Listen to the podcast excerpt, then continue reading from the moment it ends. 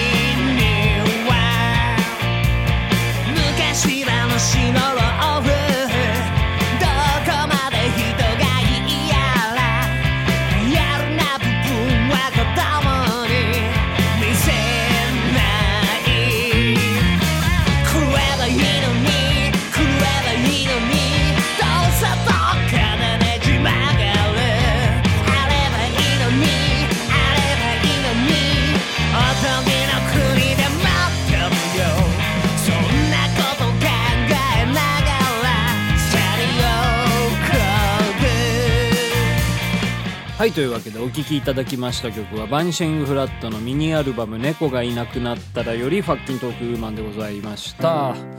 はい。ピアノマンね井上ね。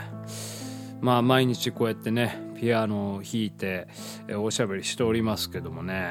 あのー最近ですねあの自宅のピアノというか、まあ、シンセサイザーでピアノの音を出してるんですけどこのシンセサイザーがねもうちょっといよいよ言うことをね聞かなくなってきましてね。はい。もうちょっとボタンとかがね結構そのもう聞かなくなってちょっと若干音はまあ音はねなんとかね出てるんですけどはい。いろんな操作がね難しくなってきましてね。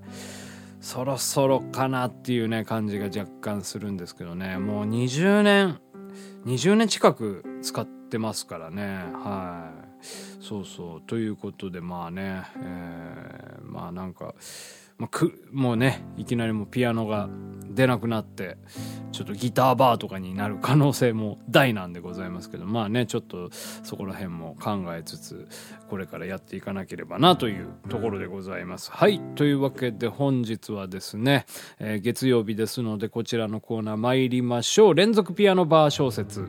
はいこちらのコーナーでは私ピアノマン井上がですねラジオドラマをね放送しております。現在放送中なのは花沢よし子の旅館ということでございましてね。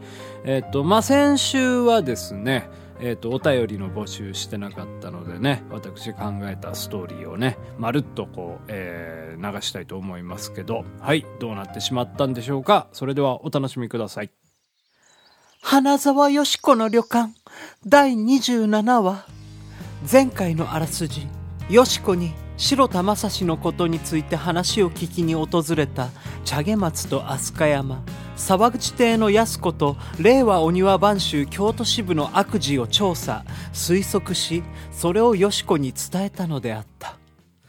よしこさん前置きが長くなりましたがここからが本題です。私と茶毛松は京都支部の不正を暴き、沢口邸の安子の暴走を止めたいと思っています。このままでは残尿感が、いや、京都の町全体が奴らに乗っ取られてしまう。私たちは白田正史を探している。私たちの推理を導くには、白田正史の無実の証明と協力が必要なんです。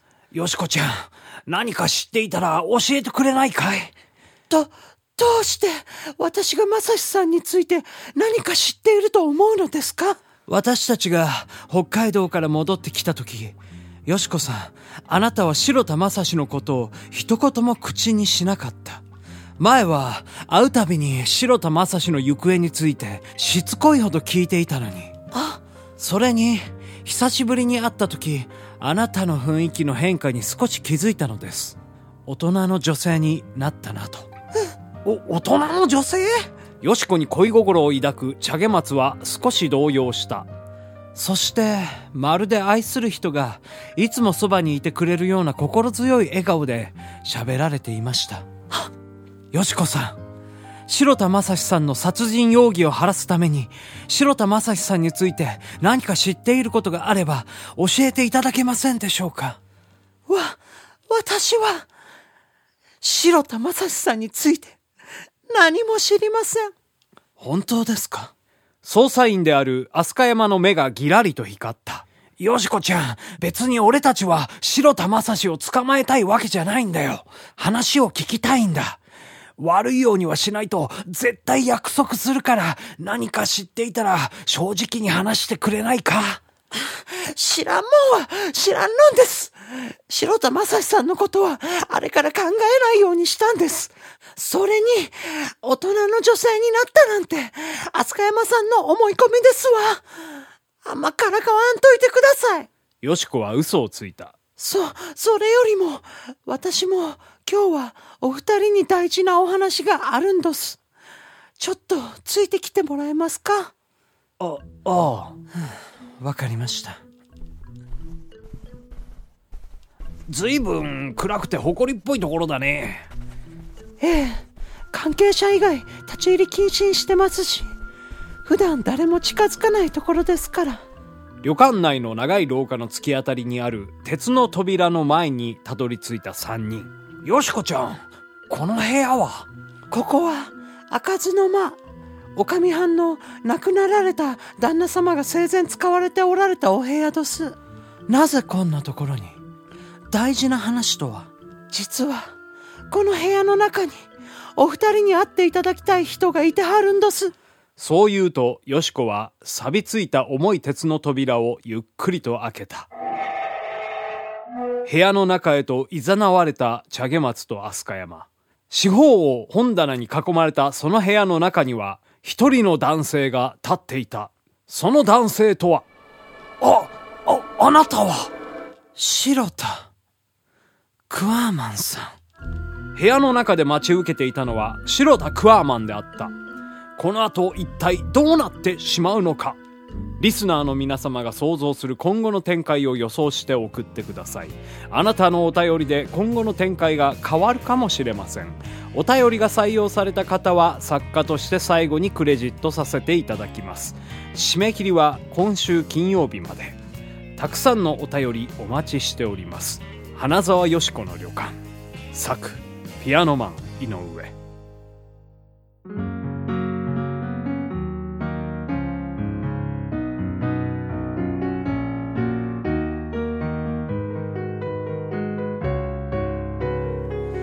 薄い雨の中で伸ばしたその腕は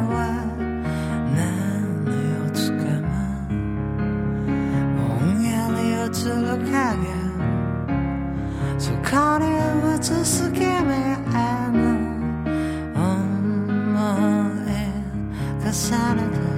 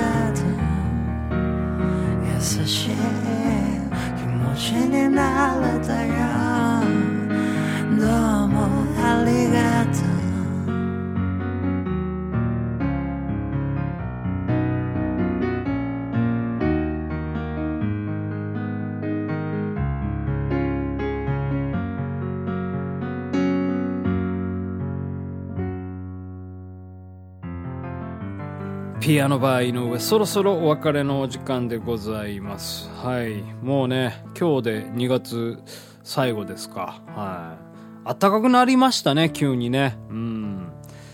昨日もねあったかかったですけどね。そう。もう今朝とかもあの暑くて目が覚めましたよ。あの僕箱をかぶって冬場は寝るんですけどね。あの箱いいんですよ。もう前から何回も言ってますけどあったかいし静かだし暗いしね、うん、なんですけど、まあ、途中でやっぱりこう箱をね暑いから取っちゃうわけですよ。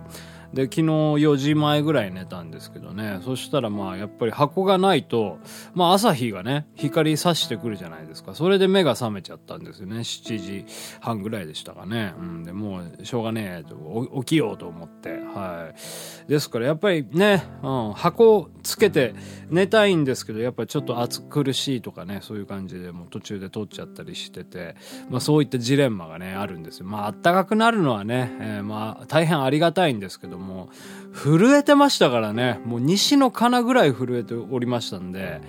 うんまあですからそういったね、うん、心配がなくなるっていうのは、えー、まあいいんですけどね、はい、まあやっぱまた暖かくなってくるとねあのやっぱ体こう慣れさせるっていうのもまた大変だったりすると思うんですけどまあまあまあまあゆっくりゆっくりねやっていこうかなというふうに思っております。はいというわけでねピアノバー井上ではですね、えー、お便りやなんやかんやらなんかいろいろ募集しておりますんでどうにかして送ってください。これなんか久しぶりに言いましたね。はい、はい、というわけでまた明日お会いいたしましょう。さようならピアノバー井上でした。ピアノバー井上。